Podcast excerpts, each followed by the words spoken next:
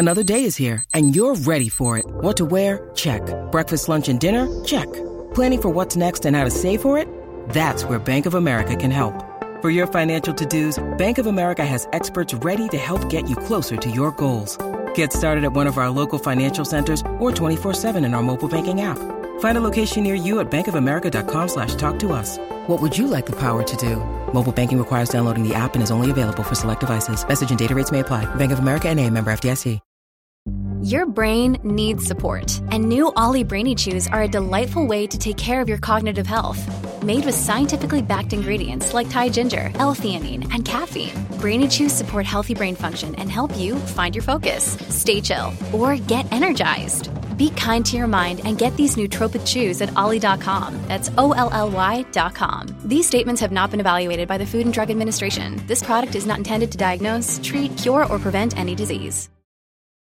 When you need mealtime inspiration, it's worth shopping Kroger, where you'll find over 30,000 mouthwatering choices that excite your inner foodie. And no matter what tasty choice you make, you'll enjoy our everyday low prices, plus extra ways to save, like digital coupons worth over $600 each week. You can also save up to $1 off per gallon at the pump with fuel points. More savings and more inspiring flavors make shopping Kroger worth it every time. Kroger, fresh for everyone. Fuel restrictions apply. The Slate Culture Gab Fest is brought to you by NatureBox, the subscription service dedicated to smarter snacking. Each month, discover new, nutritious, tasty treats like banana bread granola and honey crunch crisps delivered right to your door. For 50% off your first order, visit naturebox.com/slate. And by audible.com, the internet's leading provider of spoken audio information and entertainment. The Culture Fest is currently creating an Audible bucket list of books you need to read. Get one of those books free when you sign up for a 30-day free trial at audiblepodcast.com slash culturefest. The following podcast contains explicit language.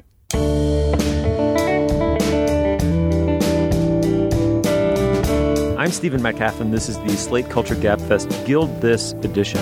It's Wednesday, April 30th, 2014. On today's show, a French economist has conquered the American bestseller lists. We will talk about Thomas Piketty and his blockbuster Capital in the 21st Century.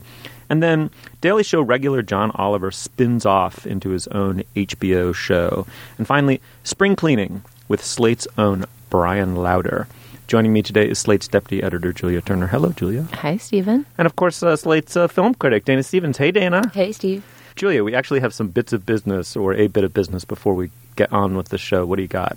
Yeah, well, I wanted to start the show by letting our listeners know about Slate Plus. If you guys have been listening to other Slate podcasts or um, have come to the site recently, you've probably seen us pitching this new membership program for Slate readers and listeners.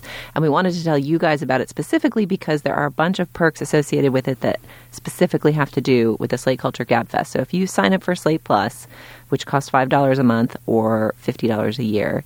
You can listen to ad free versions of the podcast. So that's basically less of my voice on the show. Great for you. Um, you also get a special bonus segment every week. We're going to take a, a, listener question and riff on it. So, for example, last week we had one listener question about, I think it was mansplaining, right, Dana? Which devolved into us essentially asking Steve to please mansplain mansplaining to us. I think we might have womansplained mansplaining to him. I think I got a pretty mansplicatory, you know, momentum going. But, you know, I took on a force of its own. There was so much testosterone. There was a lot of My brain was just illuminated. so, anyhow, we're looking forward to answering more listener questions, and we may also experiment with the format of those bonus segments, but there'll be one each week. So, again, the URL for where to sign up for that is slate.com slash culture plus. All right, Steve, onward. Onward. Thank you, Julia. All right, well, the first thing to try to determine when discussing this huge bestseller, Capital in the 21st Century, is whether one is going to say Thomas Piketty, which is, I think, how his name is actually pronounced, he being the economist who wrote the book, who's French, or whether you just say Thomas Piketty. Julia, which do you want to do? I think I'm Team Piketty. I don't know. What do you guys? You guys both actually speak French. I think I'm gonna go. I'm gonna go French. Piketty. And Piketty. It's too uh, much fun to say. I think that's I why can... we're doing the segment, so we can say Piketty. Is all right. I'll do. I can go. I can go as far as Piketty, but I don't know. I You're can not give doing you a Thomas? the full Toma. can, we, can, if, can we just, can that be our bargain if we leave the first name out? I love the idea of the full Toma. What is that relative to the full Monty? I, I, it does seem a little bit naughty. Yes, it does. Um, relevant to the current topic of conversation, I spent the entire show last week mispronouncing Marquez as a gift to my enemies. But I have a whole theory about how mispronouncing words while also using them correctly is a sign of superior intelligence. Because it means you've just read so much. Well, it means that you don't come from a cultural capital rich background in which you heard these words or names repeatedly pronounced and therefore knew them orally, right? Uh, before you actually saw them legibly on the paper, right? On graphically on, on paper. You grew up on the streets reading Piketty in the gutters. You exactly. I had to claw with my own Becky Sharp-like fingernails my way into the libraries uh, of prep school America in order to discover these words completely on my own in the theater of my own mind, which is why I radically mispronounce, you know, thirty percent of what comes out of my mouth. It's it's heroism in a way. okay, well, why don't we um, segue back into the portion of the show that's the show? All right. Well, um, this is obviously, we should say up front, almost more of a political topic. We're not economists. Nonetheless, this book is a huge bestseller, so let's let's dive in. For the first time in a very long time, the political left has a rock star intellectual to celebrate. Uh, it is his name is Thomas Piketty. He's a French economist and a professor at the Paris School of Economics. His book, Capital in the 21st Century, is topping all the relevant charts right now. It is number one in the category books on Amazon.com. And it is impossible, by the way, having tried to do this, it is impossible to find a copy, a physical hard copy of the book right now. Belknap Press was completely taken by surprise, blindsided by the huge success of it. And so uh, one must practically ebook it in order to get a hold of it. Anyway, let me give a little introduction so we can uh, uh, focus our conversation. The book is both a historical analysis and a prediction.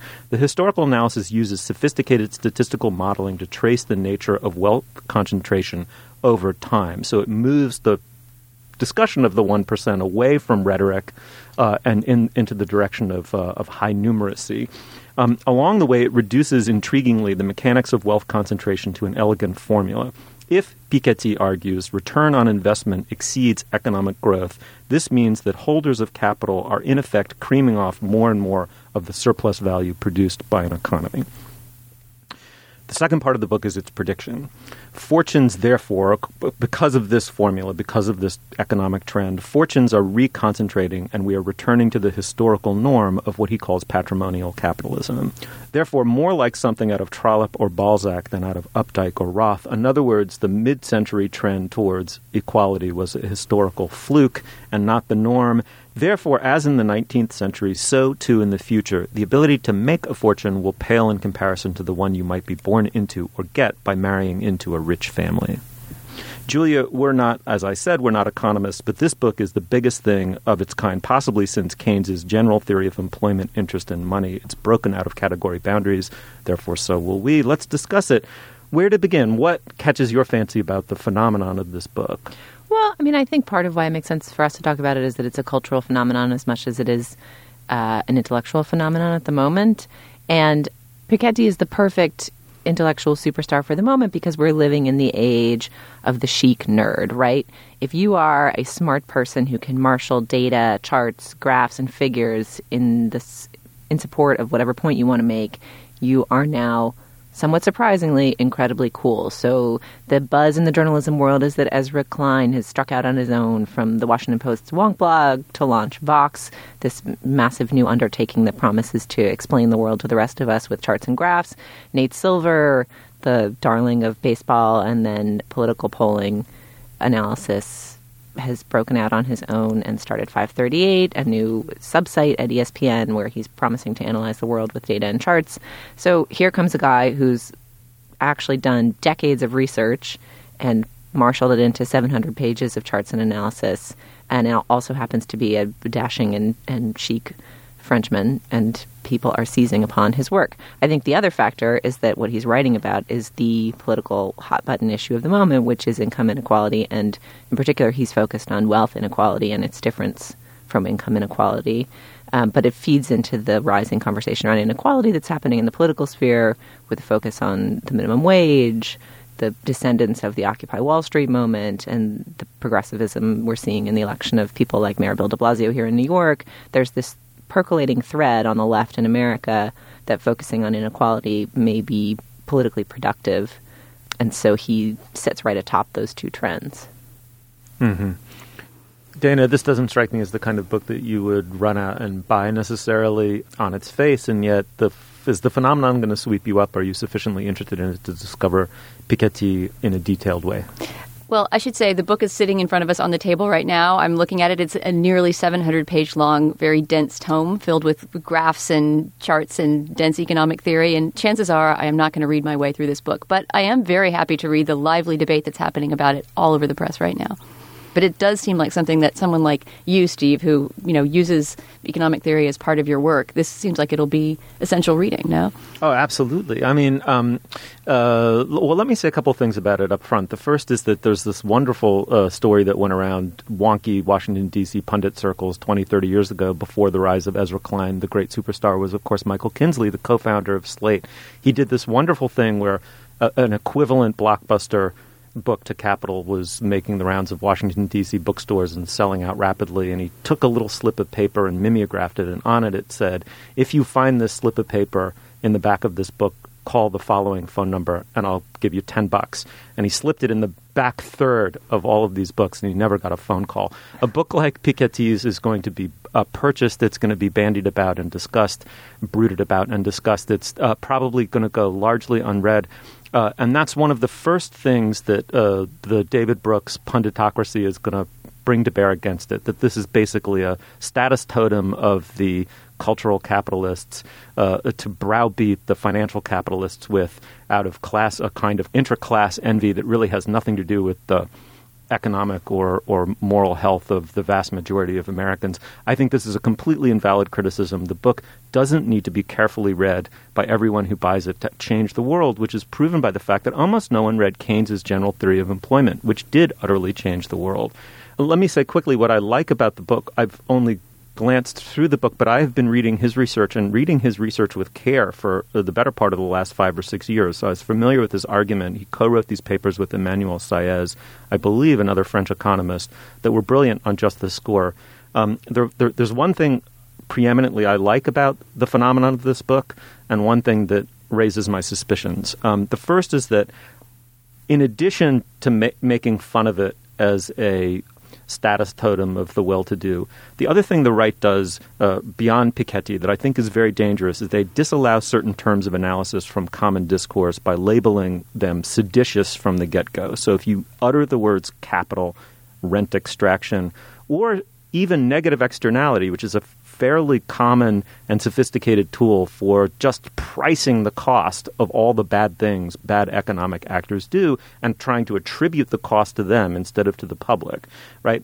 It's important that sophisticated economic concepts enter more widely leftish discourse. And to that extent, uh, I think this is a huge breakthrough. The fact that as opposed to just having you know kind of an effective response to what we intuitively and anecdotally believe is a horrible trend in American life, which is the you know massive overconcentration of wealth in the one percent. The fact that it's going to be data driven and based in measurables now that this book has been written is a huge turning point. It is no longer as easy now that Piketty has written this book. It's no longer as easy to caricature this as an emotional or purely envious response.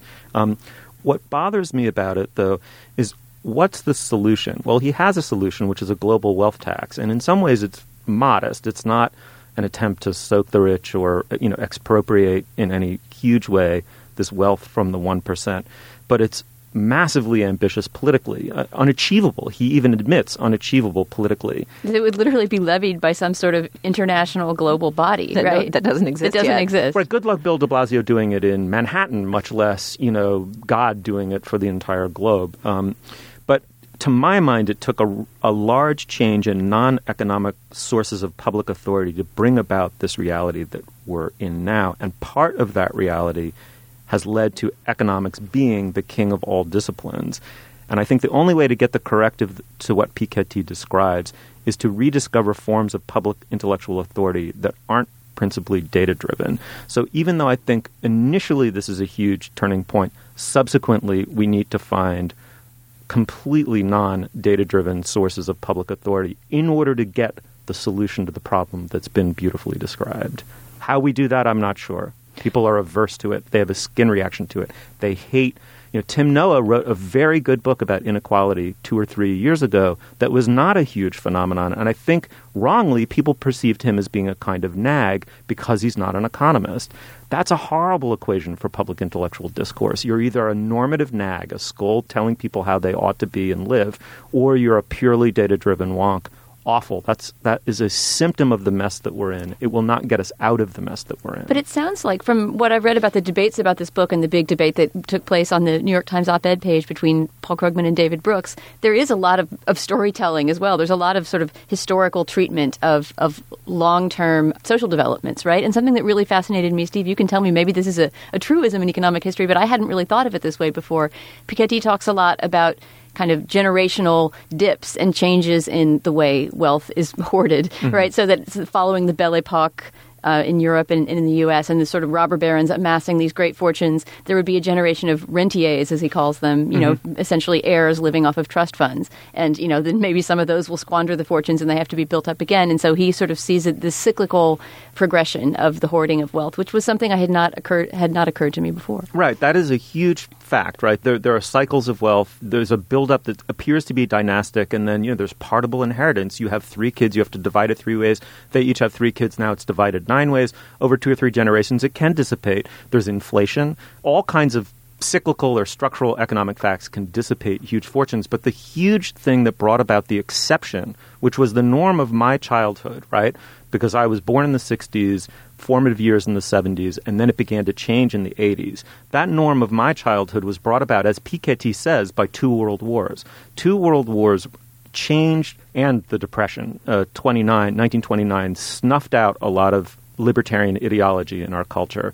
And then the world, Second World War, especially, really established a notion of shared sacrifice. And then we fought the Cold War, and, and really what happened was Eisenhower kept in place super high marginal tax rates with the excuse that we had to fight the Cold War. And that was Eisenhower's way of keeping essentially the basic moral orientation of the New Deal in place while being a Republican, right? So there was this consensus behind super high marginal tax rates, and we got a total historical exception from roughly 1933 until roughly 1983, a 50 year historical exception in which capital itself was not a major independent actor on the economic landscape people did not make money playing with other people's money.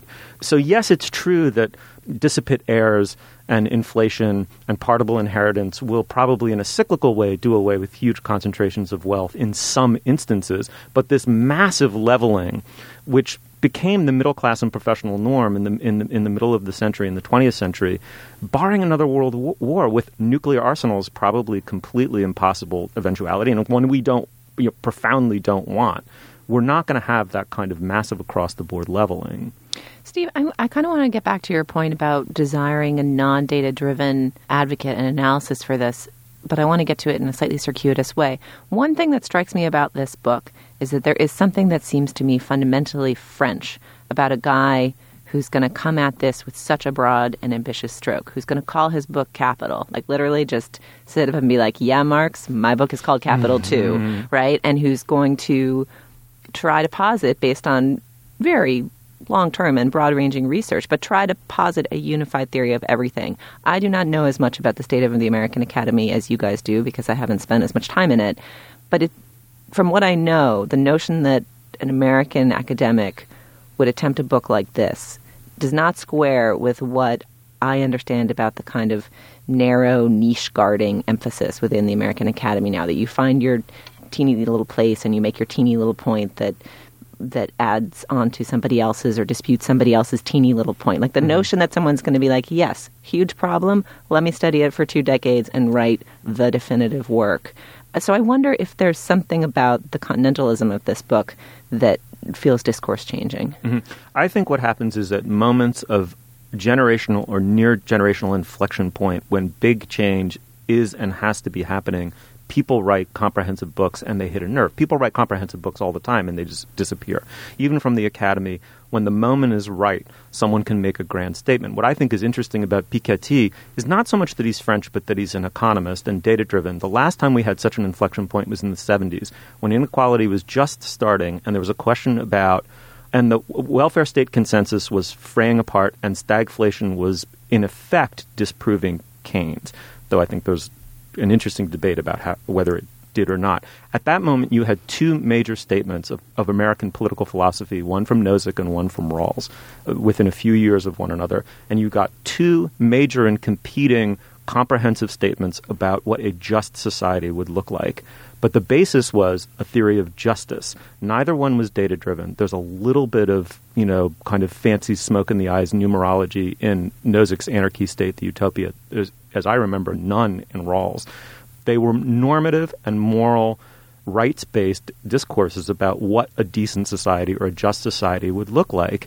And between them, they covered the range of the political spectrum. But what they didn't do was pretend to being empirical science. And what I'm saying is that, yes, this is a tool, it's immeasurably valuable. I thought before this book came out that Piketty and Saez were doing critical and truly brilliant and path breaking work.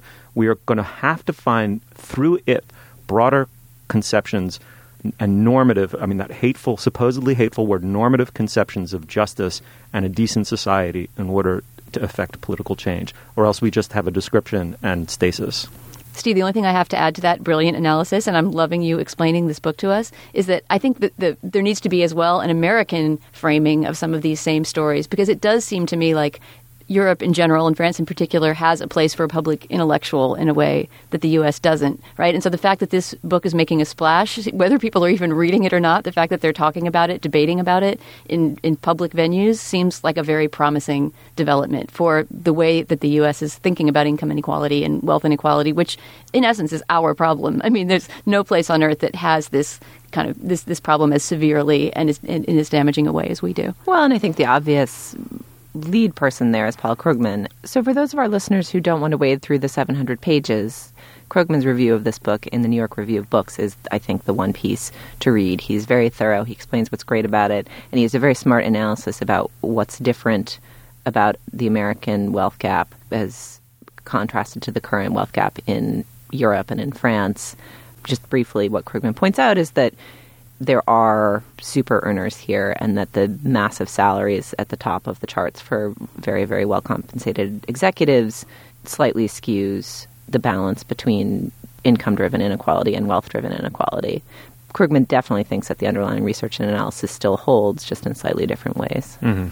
David Brooks, on the other hand, in his op ed page rebuttal of Krugman, has the incredibly irritating lead in which he imagines that this book matters only to people at East Coast cocktail parties who are wealthy and have children in private schools, but are jealous of the other people at the cocktail parties who run hedge funds and have more money than they do. There's not any attention, at least in the way he frames his argument, to the vast huge differential of wealth between those wealthiest and all of the people who are not at the New York cocktail party, all of the people who are just struggling to get by. I get why that was galling, but there's somebody at the Upshot, another new data driven little web journalism shop at the New York Times, pointed out that actually the book is selling wildly better in the cities of the coastal elites than it is anywhere else. No duh. It's a Harvard University Press 700 page book about French economics in the Belle Epoque. I mean, where do you think it's going to sell? Mm-hmm. And that argument just holds no water for me whatsoever. Educated people buy academic book, therefore it has no value to anyone else. Therefore, its argument I, means nothing. I don't think that's even quite what Brooks was saying. I think for all the flaws that are inherent in many David Brooks arguments, he is an apt student of the social mores of the coastal elites. And I think there is, you know, Steve, you're right that it doesn't matter that not everybody who buys this book will read it, but there is a little bit of like, oh, it's the hot new thing, the big mm-hmm. French economist. There, there is a bit of oh yeah, I'm going to put this on my coffee table because I'm that kind of person to it. I'm the kind of person who cares about inequality and I care about it in a smart way. So I'm going to buy Piketty and I'm going to know to say his name Piketty and I might even mm-hmm. call him Thomas. Mm-hmm. Um, you know, like not everybody is going to buy it from a spirit of genuine economic inquiry into the health of the polity. Mm-hmm. And but also think about think about what range of public discourse is disallowed up front if you take that approach to anybody from the five, you know, not the one percent, but the five percent writing a book of social criticism, you're always going to say that it's status envy, it's demagogic, it's uh, out of touch. It's that kind of po- fake populist anti-intellectualism that just makes me want to put my hands around David Brooks' neck and start squeezing. Wow. You better cue the Malaysian bird song. you gotta settle down. No, I as a, as an argument, as a way of dismissing the argument of the book, it's total hogwash. But as a cultural assessment of why the book has gained such currency, I think there's a kernel of truth to it. Mhm. No, absolutely. Anyway, the book is Capital in the 21st Century. It is by Thomas Piketty. You could also say Thomas Piketty. Uh, it is a huge bestseller. Your only chance to get it right now is as an ebook, but Belknap is firing up the presses at Harvard right now. More copies are coming. Tell us what you uh, think of it at facebook.com slash culturefest. All right, well, now is the moment in our podcast where we talk about our sponsor. Julia, what do we have? This episode of the Slate Culture Gabfest is brought to our listeners by NatureBox. NatureBox is the subscription service dedicated to smarter snacking. Each month, you can discover new, nutritious, tasty treats like banana bread granola and honey crunch crisps delivered right to your door. NatureBox offers snacks you can feel good about. They abide by strict quality standards with no high fructose corn syrup, no partially hydrogenated oils, no trans fats, no artificial sweeteners, etc.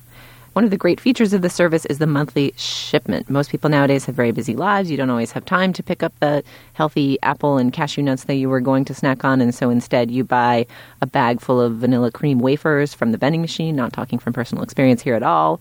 Um, if you sign up for NatureBox, you've got great healthy options coming right to your door every month. NatureBox is available in three sizes at three different price points. Uh, in the smallest one, you get five bags of different snacks for $19.95 a month. When you decide to sign up for NatureBox, make sure you get 50% off your first order by visiting naturebox.com slash slate. That's naturebox.com slash slate. We thank NatureBox for their support. All right, Julia. Thanks. Moving on. All right. Well, last week tonight is the latest entry into a tight marketplace for late night hosts and pseudo news. Uh, the host of this show is John Oliver, an Englishman and a Daily Show veteran. I think it's fair to say that he's beloved, and he's beloved because he's belovable. The wonderful John Oliver, right? Don't you think? Right? He's, he's very belovable. he's totally belovable.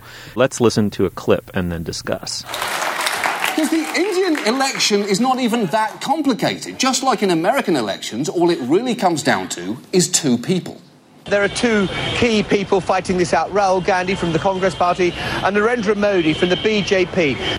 Okay, great. So let's uh, let's deal with Gandhi first, and I'll realise that it is not the first time that sentence has been said in a British accent. Um, put that aside. Put that aside.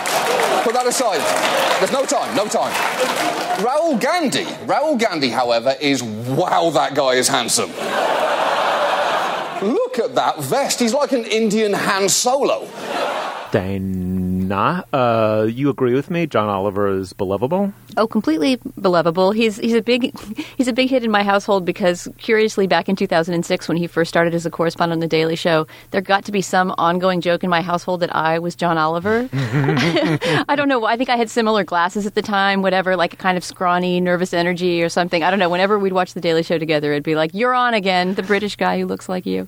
Um, but yes, John Oliver is wonderful. We debated when he got this show whether we should cover this as a topic because you guys did just talk about Stephen Colbert. I wasn't there for that segment. We do talk a lot about late night reshuffling of white guy hosts, and you know, arguably, I guess you could say that's always going to be happening. Do we have to talk about every instance of it? But I think that this is a somewhat different show in that it has a weekly format. Right? It's a little bit more time for reflection than these shows that are put together on the fly every day, which is the case for both the Comedy Central shows and the, the network late night shows. And so it's a different conceptualization of what parodying the news can be. And based on the first episode, which is all we have to go on since it does only air once a week, I would say that I don't think he's quite found his legs yet, but I don't think you should ever judge a late night host on their, their very first week. I mean, I just go back to when I reviewed Colbert's show and sort of said, this is a great stunt, but no way can he keep it going. You know, the wrongest review ever. Um, so I will definitely give John Oliver a chance to get his legs. I will say, though, that a half an hour with no commercials whatsoever is a lot of time to fill with just one host. And as much as I love John Oliver, I felt like he needed a little bit more cutaway, whether it was a reported segment from someone else or something else that wasn't necessarily just us watching John Oliver's face. Mm-hmm. Yeah, he's believable, but is he 30 straight minutes of believable? I mean, I will say, just in reference to that clip we just heard, I thought that was the standout segment. Obviously, Jon Stewart's Stock and Trade is making fun of the stupid things that the cable news show do on a daily basis, but because they're so dependent on idiotic clips from those shows, it does in some ways limit them to talking about the things that cable news decides to talk about and they can make fun of them for talking about those things but there's not necessarily as much bringing in of new off-topic information that segment about the indian election repeated ad nauseum for a year every week scolding everybody for not covering something important in international news could grow wearing but i thought that was remarkably successful I learned a lot about the Indian election that I had not actually learned from reading real news or watching parodies of the news. Um, it was funny, it was smart, uh, and it made me feel it. It began to suggest an answer to the question, why would I tune into this every week? Hmm. If the weekly format allows them to do things that are a little bit longer, magaziney, take a slightly more discursive take on the news, I could go for that.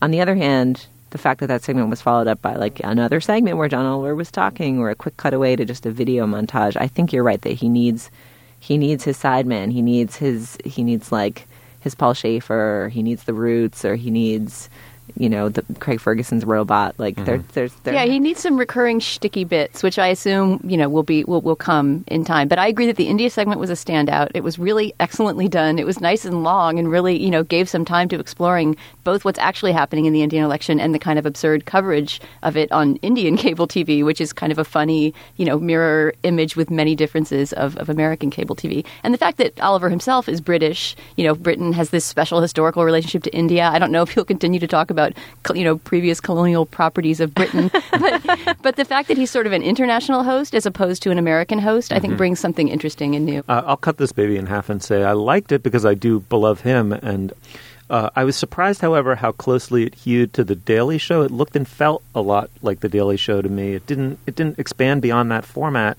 in any surprising way, but it didn't expand a lot beyond that in any surprising way. Though I agree with you, Dana, and here's the other half of the baby that that, that it points in the direction of him doing something slightly BBC-ish and different for the HBO audience. It was more international because of the India segment. I thought the very funniest line was when he he said, "Let's deal with Gandhi first. and then he paused and said, "Not the first time a man with an English accent has said that," which is a very cutting and self-aware remark, and it got a big, big laugh. It doesn't seem like a big laugh line, but it, it and it that seemed to me that, that's where I put my finger. You have something else that Jon Stewart doesn't have and can't have. You have you have a different background, a different perspective. It could be more international. Maybe it'll work. It seems a little bit like a long shot, but he's terrific. So hopefully it happens. Yeah, I agree with you, Steve, that there were moments at which it felt like he was doing a Jon Stewart impression. There's a, some stickiness to the facial expressions, a little bit of camera mugging. There was a moment where he kind of did a little like drum roll on the desk that was pure Stewardese. And I get that they worked closely together for six years. There remains a lot of mutual admiration between the men. Jon Stewart has been saying incredibly nice things about his hopes for this new show. Apparently, they still talk all the time.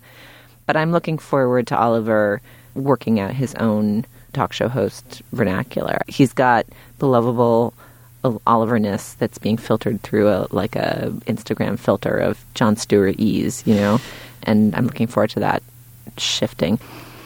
Okay, well, the show is last week tonight. It stars John Oliver as its host. It's on HBO on Sunday nights. Check it out. I'm really curious what, what our listeners uh, think of it. It's uh, smart and sassy. It's whether it's fresh and going to stay fresh is another question. All right. Well, now is the moment in our podcast where we talk about another sponsor, which is Audible.com. Julia. Yes, Steve, we are sponsored this week by Audible, which, as our listeners know, is the internet's leading provider of spoken digital audio entertainment. If you are looking to while away countless hours listening to awesome things, which, since you are a podcast listener, you probably are, you must check out Audible, which has more than 150,000 titles available, books ranging from current bestsellers to classics, and much, much more. Audible has a special deal for our listeners. If you sign up for a free monthly trial, you'll also get one free audiobook to check out. And Dana, I believe, has a suggestion today for what we're calling our Culture Gabfest bucket list. This is Steve, Dana, and my list of books that you simply must read to consider yourself an educated cultural consumer. So, Dana, what is today's read? I do, Julia. My bucket list entry for this week is Edith Wharton's 1905 novel, The House of Mirth, which I think is probably Edith Wharton's greatest novel, and also happens to fit in beautifully with our first topic today, the Thomas Piketty book about capital in the 21st century, because it is this wonderful and very harsh parable about life in Gilded Age New York and what it means to be a socially prominent young woman who's trying to marry into money quickly before her marriageability declines. Uh, it's, it's, it's, it's about sexual economics as well as sort of finance, and uh, it's a beautiful character study. It's exquisitely written. Steve, jump in here. You love The House of Mirth. Oh my God, it's one of my favorite books of all time by a huge margin. It's just a, it's a tremendously poignant and beautifully written novel, and it's all about uh, you know misplaying your cards, as you say, and ending up for no really good reason in a lady orphanage. It's just a tremendous American novel. It's up there with anything by Henry James or Twain or or Dreiser or you name it. It is in the bucket list firmly. And a great starter for Edith Wharton. Like once you start that, you, you want to go on and read all of her novels and all of her short stories. I also want to say too that its heroine is one of those smart, gimlet-eyed women, Lily Bart. yeah, who appear in fiction of this era, both subject to and critical of the social structures that constrain them. And she's just really fun. Like she, if you were at the house party with the parasols and the verdant gardens and the tea and the butlers, you would totally want to be hanging out with Lily Bart, right? You mm-hmm. you would not want to be pouncing around with those other losers. She's she's the the smart one with the gimlet eye. She is. She's an incredible character, which is part of why watching her struggles and you know her kind of downward social mobility is so so hard in this book. All right, so The House of Mirth is is available on Audible, read by many readers, but we're going to go with the unabridged version, read by the highest rated reader, which is Barbara Caruso, reading Edith Wharton's House of Mirth on Audible. That is a fine, fine addition to the bucket list. So, again, our sponsor is audible.com, and they have a special deal for you guys one month free trial and one free audio book. Also, they'll throw in subscriptions to the daily audio digest from the New York Times or the Wall Street Journal. And you can find this deal and more details about the offer at audiblepodcast.com slash culturefest. Again, that's audiblepodcast.com slash culturefest. All right, Steve, on to our third topic. Thanks, Julia. Okay, moving on. We have wanted to talk about neatness and slovenliness on this show for years, but truthfully, what with Dana coming in week after week, blousy with drink, we've we've avoided the topic. But this morning we have two excuses. First, Dana's had her morning eye opener. She's vertical and visined up, and she's pulling it off well enough. And secondly, Bryan Lowder, assistant editor of Slate.com, has written a wonderful series of pieces called Rethinking Spring Cleaning. Yes, new light means spring, he writes, and spring means it's time for spring cleaning. A 2013 survey found that 72% of respondents plan to spring clean every year. However, another survey found that 68% of respondents view spring cleaning as an overwhelming and time consuming chore. Bryan, I will just announce my horse in this race right up front, which is that uh, you know my wife and I, before we had kids, had the finger in the slovenly hell dike as it was, and as soon as we had our first kid, the finger came right out of that dike. I am overwhelmed by clutter and chaos and mess in my existence. So I'm particularly uh, interested in your series of pieces. Welcome back to the show. Thanks so much for having me. I'm excited to talk about your clutter problem. Fantastic. What led you to this subject in the first place, and what have you discovered? sure. Well, I mean, one, I'm kind of a weirdo, so I'm into cleaning, uh, and I've read a lot of cleaning manuals over the years. Um, it's just sort of an interest of mine. So I've read old ones and new ones, and uh, Martha Stewart and, and all the rest. So, so I had sort of a background in this. And uh, the other reason was that, um, as Cheryl Mendelson writes in her great book Home Comforts, um, spring cleaning isn't really necessary anymore in like a, in a literal sense. Um, it was originally done because people's houses were so filthy after winter with soot and grease from their heating systems that they they had to clean everything, every inch of the house to make it livable. Um, but now we don't really have that problem anymore. Um, it, it's pretty rare that your house would be covered in soot. So uh, you don't you don't really need to do everything in in a, in a the length of a week or anything like that at, at this point in time. Um, so I wanted to sort of rethink why spring cleaning might be useful uh, in 2014 and, and sort of go through that. Okay. Are you, in general, are you a fairly neat person, a clutter prone person? Like, what kind of a task awaits you, confronts you when spring rolls around and you might want to partake in the ritual? Sure, it's it, I am pretty clean. Um, I will not say that the house is, is always spotless, and and one of the things that I try to highlight in this series is that that's not really the point. Um, Um, it, it's about developing a clean sensibility, not necessarily a, a perfect home at all times. Um, but I, I, am pretty clean. Uh, my partner and I clean the house, you know, every weekend. We do spot cleaning every night, so it, it stays pretty good. But you know, you have dinner parties, and, and there may be dishes for a day after that. Uh, it takes some time. So I'm not perfect by any means. Oh my God, I can only aspire to this condition. Julia, what I, I've always thought that to go inside a person's home is to enter inside their personality to some degree, which, if, if you could see the inside of my house, is a terrifying uh, revelation. But I imagine you live, you know, with a decent level of self respect. Cleaning is so personal, isn't it? Right? I, I actually, even though I told everything to our listeners years upon years now, I feel somehow like shy and personal discussing my cleaning habits. I am one particular type of clean person, which is that I am someone who loves to read about and think about cleaning my home more so than I like to actually have a clean home. If you are editing magazines and putting them on a magazine rack before I take a plane trip, literally all you have to do is put the word clutter on the front of a magazine and I will buy it. I don't care what it is. I'll buy like Ladies Home Journal. If you promise me a major package about organizing or getting rid of clutter, I will read that thing. Even though there's only like five pieces of advice that you can give about clutter. Throw it out. Buy little subcontainers to put in your drawers. Here's a lot of photographs of beautifully colored subcontainers. I will like go to the container store and be over the moon. I love thinking about organizing my home and creating new systems in it. In the course of my daily life, I'm busy, and my husband and I have busy jobs. We have two kids. No, my house is disorganized. Mm. Bryan, this points to something interesting, right? Which is how aspirational being neat and organized really is. The container store is a temple to this aspiration. Yeah, it's absolutely aspirational. Um, and I, you know, as I say, I, I aspire to it as a clean person, just as uh, as anyone does. And I, I, should say, you know, I don't have children, so that certainly makes a difference. Um, Do you have a pet? I was wondering I that the whole time I was reading. Yes, we have two cats, and that, that has absolutely increased the amount of work that has to be done. Um, and I, I have at times thought about, wow, what what could I g- get away with if I didn't have these animals? But you know, we love so much. Without animals and children, you can get yeah. away with so much. Yeah. you guys are doing fine. If you're putting in half an hour of pre bedtime cleaning, which was really the thing that put me to shame, that's 3.5 hours of your week spent tidying before bed? Well, it, you know, the reason we, my partner and I started doing this was because uh, it's it's so sad to wake up in the morning to a sink full of dishes. That, that feeling of walking into the kitchen and seeing a mess in front of you when you first wake up, it, to me, is like the worst possible way to start a day. That's very demoralizing. So we found that that just putting aside you know 20 to 30 minutes per night to take care of the dishes, to just straighten up. Not you know you're not talking about vacuuming necessarily, but just basic spot cleaning uh, can really keep things manageable, and then when you get to the weekend, you can do those more intense tasks, and then you know, certainly during spring cleaning, even more intense tasks. That brings me directly to my next question, which is, what do you do when you live with people, have various people in a family or household that have different cleaning styles? I mean, I, I know that you know my man always says to me, it's his, it's his favorite saying is, "You're never going to want to do it any more than you want to do it right now." And he's much cleaner than I am, much more prompt and more likely to address a task at the moment it needs to be addressed. And always wants the dishes done before he goes to bed. Whereas I have a response to that question. I will want to do the dishes tomorrow morning more than I want to do them now because I'll be less tired. I actually do prefer doing them in the morning. My kid's having breakfast, getting her stuff ready for school. There's a few minutes hole there to get some dishes done. So it's two different ways, two different levels of tolerance for mess.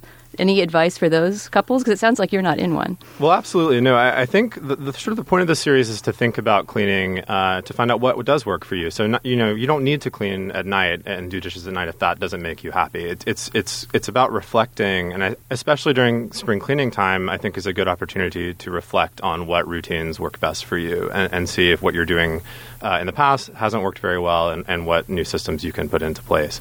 Um, you're right that, that my partner and I are pretty evenly matched when it comes to cleaning. I would say we have different uh, types of messes that bother us more. Um, I'm definitely more of a kitchen and bathroom type of cleaner, and he is much more comfortable in the living room and bedroom, dusting, vacuuming, that kind of thing. I love to scrub. Um, so in that way, we're a pretty good match. But um, you know, find out what works for each person in, in those kinds of relationships, and, and, and sort of apply those as we go ahead. I would like to propose a binary along the lines of various binaries we've discussed on the show. Are you a Bronte person or an Austen person? Are you a Beatles person or a Stones person? I would like to posit that there's a distinction between people who care about their spaces being clean and people who care about their spaces being tidy. Mm. Like whether you were discomfited by like the dirt and the soap scum or whether you were discomfited by the piles and the stuff. Disorder. I would describe myself as someone who's fairly bad on both counts, but is bothered by untidiness much more than I am bothered by dirtiness, which is why I like that my aspirational cleaning is to be organized, not to be spotless. I want to hear if Dana and Steve are clean or tidy people, or neither.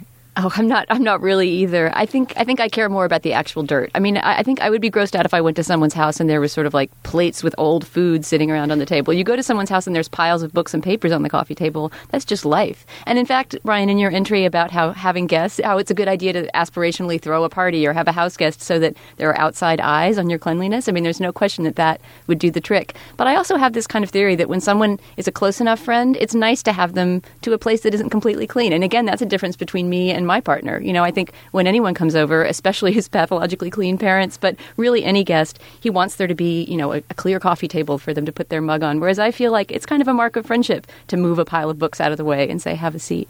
Aren't we avoiding an elephant in the room, which is gender dynamics, which and and the state of feminism vis-a-vis housework, uh, and the sheer amount, the degree to which patriarchy allowed a certain kind of work to remain invisible and assigned by gender and so in heterosexual couples now, there's a battle going on of kind of chicken and reevaluation. And I'm not going to clean that. You're going to clean it. And sometimes it's on the surface. Sometimes it's passive aggressive. And I can imagine in, you know, same sex couples, there's a, a similar dynamic that's not gendered, but it still has to do with, I'm not going to do that. You're going to do that. Right? Yes. No, I would say this is the single greatest recurring conversation that I have with women friends when our husbands or partners are not around. It is literally the main thing that I talk about with my women friends when they talk about their relationships. It's not a major issue in my relationship because I don't mind being the one who tidies.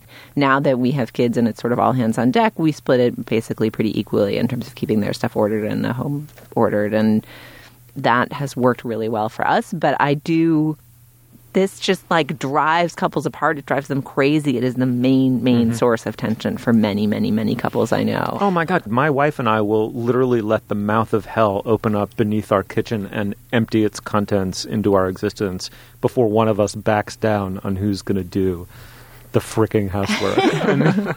Meanwhile, I've achieved the feminist triumph of living in a household where I get basically all the cooking and cleaning done for me just by being much less competent than the person I live with at doing those things. That's true. I mean, one of the um, one of the things I try to do in the series is reclaim the term homemaking from sort of the you know rightful uh, feminist backlash it has received, um, and and I sort of argue that cleaning cleaning is one of the ways that we turn houses into homes. So it's like our efforts in in that space to make it lived in to make it, you know, to, to sort of show that we are present in it and that we're making it whatever, you know, your aesthetic is, uh, you, are trying to achieve that on a regular basis is what turns, makes a place feel lived in is what makes it a home. So I hope that you know one of the things that c- can come out of this reconsideration is that homemaking is not a bad word anymore. Um, you know, certainly we want it to be equal, and we want you know in my relationship, there's no issue of, of a woman having to do everything, uh, but in, in, straight relationships, that's not good. But um, you know, hopefully, we can all sort of move past that and, and decide that, that doing chores and doing housework and spring cleaning is not is not a bad thing in, in and of itself. Well, you made me want to get down under my radiator and just witness what kind of demonic activity is happening under there. I don't think it's ever been cleaned under in the eight years I've lived in my apartment. There are several pieces of great advice in Bryan's series, which I recommend that all our listeners go and read. One you've already alluded to, which is if you have friends coming over, just clean the coffee table. Like literally, if you just take the shit off the coffee table, people will walk in and be like, "Oh, these people have their lives together." Total great shortcut. And then the other was to just look at your home from a weird angle, like get up, stand on a chair, and you'll discover dirt you never discovered, or I think in your case it was dropping a bunch of quarters and finally being on the floor of your kitchen for the first time in a few years and seeing just untold reams of horrible grody-ness you had to get to get your gloves into. Um, Absolutely. I, I loved those two pieces of advice. Mm-hmm. Yeah, I just I just did that one again for this this year's spring cleaning. I, I, I laid on my back on the kitchen floor and sort of just looked up, uh, you know, under the cabinets and at the ceiling and the walls, and it, it's amazing what you miss when you when you're in a perceptual rut in your space. All right, we got to end it there with you lying on your kitchen floor, um, emerging from a perceptual rut. I love it. The piece is rethinking spring cleaning. It's written by Bryan Lowder. It's wonderful, very fun uh, and filled with good advice. Uh, Bryan Lowder is an assistant editor at Slate.com. Go check it out and tell us what you think of it. Bryan, thanks so much for coming on the show. Absolutely. Thanks for having me, and happy spring cleaning. Bryan, would you stick around and endorse? Sure. Steve, before we endorse, I need to interject with an announcement that is sad for us and joyous for our intern Anna. Can I interject? Interject, please. Anna, can you can you come in and, and get in front of a microphone? Yeah, hi. All right, Anna, on this side of the glass. Um, so, Anna, I, I just learned that you're not going to be our intern until you're 80. I know. I'm really, I'm really remiss. I'm actually going back to school in the fall. I know. I feel like the whole point of the show is to convince people not to go to grad school and to leave the academy. But you, in fact, are going to grad school. Tell us where you're going. I am. I'm going to Yale next year. I'm going to be doing a or starting a joint PhD program in English and film, which I'm really excited about. And then you're going to come back and just all about Eve, Steve, and Dana together. That's my plan. yeah, I, you know, their nightmare. I, I put the I put the money on you. Um, but this means that we at the Slate Culture Gab Fest are in need of a new intern. The interns hang out with us while we tape the show. They help us pick topics. They help us prepare links for each topic every week. They're they're very intimately involved in how we put the show together. And Anna in particular has been great in being ambitious for us and figuring out cool segments we could do. Futurism was her idea. yeah, and also the cool textile show we did at the Met. So um, she's been a totally stellar intern.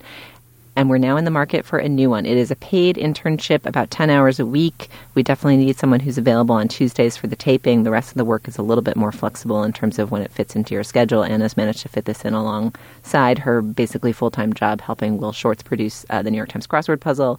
So if you are interested, please give us a shout. Email us at culturefest at slate.com. Send us a short note about why you think you would be a great Culturefest intern. Uh, and we will take a look and, and find someone to hire. All right, Anna. Luckily, we have a few more months with you before you actually head off to the groves of academe. So Yes. we'll, we'll be savoring it. I will too. All right. Well, now is the moment in our podcast where we endorse Dana Stevens. What do you have?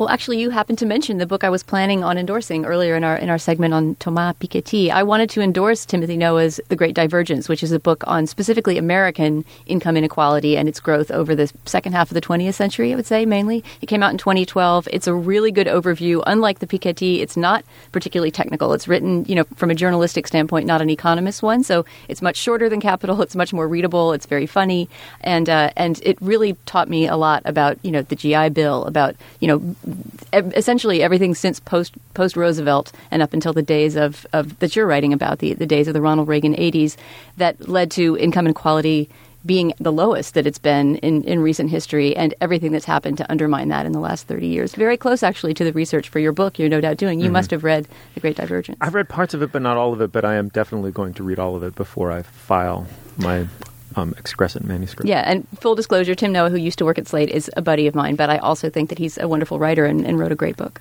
Julia, what do you have? Well, I'm going to piggyback a little bit on Bryan's series here and endorse a book that I, and I know possibly also David Plotz, who I know is also a big fan of this book, may have endorsed in the past. And if so, forgive me for repeating either him or myself. But the book is called Home Comforts, and it's by Cheryl Mendelson. And it is the single greatest manual of how to keep your home clean that I think has ever been written. It is also almost a work of philosophy. It is a very strange book. It's it's quite long and it's also full of charts and graphs. It would it would stand toe to toe with Piketty, I think, if you put it next to it. uh, it's equally important to have it on your shelf. Um, my favorite chart in it is the chart where she explains what all of those mysterious symbols on laundry tags are. You know how sometimes there's like a circle with a square, and then there's a The circle wool mark and all that stuff. the circle with 30 d- degrees and it's something having to do with ironing and they all mean things pertaining to how you're supposed to wash your clothes and sometimes if you buy something from europe or japan that's all you get there's no uh, you know line dry written anywhere in anything you can understand she has a decoder ring for that for those symbols and it's just like in one of the appendices anyway this book just a beautiful interesting thoughtful book anyway it's called home comforts by cheryl mendelson highly highly highly recommend Ah, that sounds very cool. All right, Bryan, thank you for sticking around. What do you got? Absolutely. Um, I'm going to endorse uh, showing a tourist around your city. Um, I had the opportunity this weekend to do that with a friend of mine from um, uh, Europe, and he had never been to the U.S. or to New York. And so I, you know, Saturday and Sunday we went all over the place. Did uh, Battery Park, did Central Park, did uh, the Village. every part of the city that we could get to in those two days. And I was struck by how it allows you to see your city with fresh eyes. Um, th- these were places that I hadn't visited in months, if not years. Um, and even if I had passed through them, I didn't really look at them. Um, so it was really wonderful to just to just walk around with this person and uh, and, and see those places anew.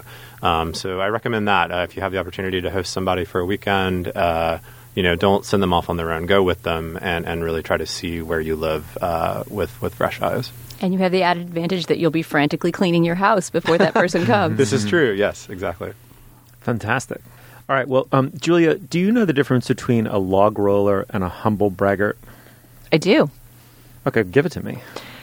A log roller is somebody who promotes the work of their friends uh, somewhat shamelessly and without always acknowledging the conflict of interest or they acknowledge it by saying, I'm log rolling.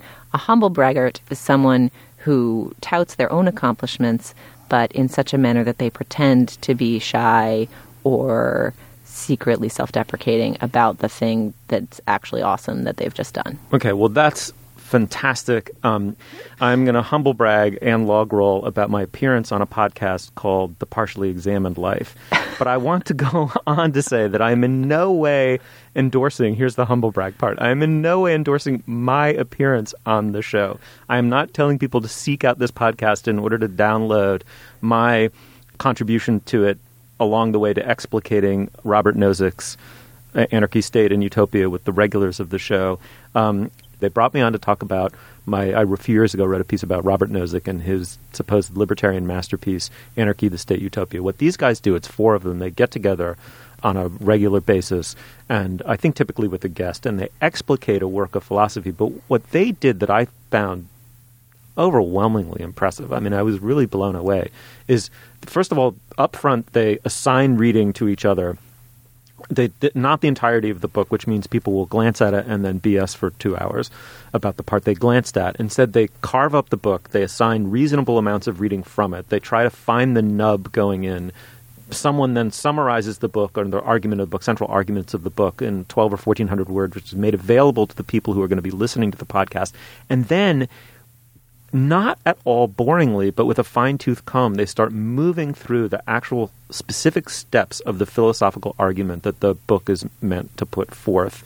And they do it critically. However, it's not an excuse for them to gas off or bloviate at all. I mean, it really is much more about getting the argument down as precisely as possible and on the terms that the philosopher intended to present them before someone begins to register footnotes, asterisks, and complaints about it. It was it was so beautifully done. I was I was literally kind of floored and blown away. I mean, I just couldn't believe. You know, it was all the very best things about people being A students and none of the annoying, persnickety, eggheady things about it. And by the end of it, this book that I had written about, I understood a thousand times better. I, it must be a remarkable podcast. That sounds so fun. That's great. Okay, that wasn't too humble braggy. I think what you've just done is redefined humble bragging as log rolling for yourself, but since you were actually log rolling for the show, we'll let you off the hook. Okay, the partially examined life. Check it out if you already listened to it, because there's got to be overlap between our audience and it. Please uh, let me know what you think of it. I think it's tremendously good. Thank you, Dana. Thanks, Steve. Thanks, Julia. Thank you. Thank you so much, Bryan. Thank you. As always, a total pleasure. You'll find links to some of the things we talked about today at our show page, slate.com slash culturefest, and you can email us at culturefest at slate.com, or you can drop us a note at our Facebook page, facebook.com slash culturefest. Our producer is Ann Heppermann. Our intern is Anna Shechtman. The executive producer of Slate Podcasts is Andy Bowers, and our Twitter feed is Slate Cultfest. For Dana Stevens and Julia Turner, I'm Stephen Metcalf. Thanks so much for joining us, and we'll, we'll see you soon. Lady, we can't haul your ashes for 25 cents. That's bad business. But I'll tell you what we do. Dust off the wintry bowels. Wash them out with April showers. Cover them with fragrant flowers. Shut up the moon above. Cause you and I have a rendezvous under the sky. Like beans to spring cleaning. Getting ready Yeah, that's the real cleaner. Back 'em.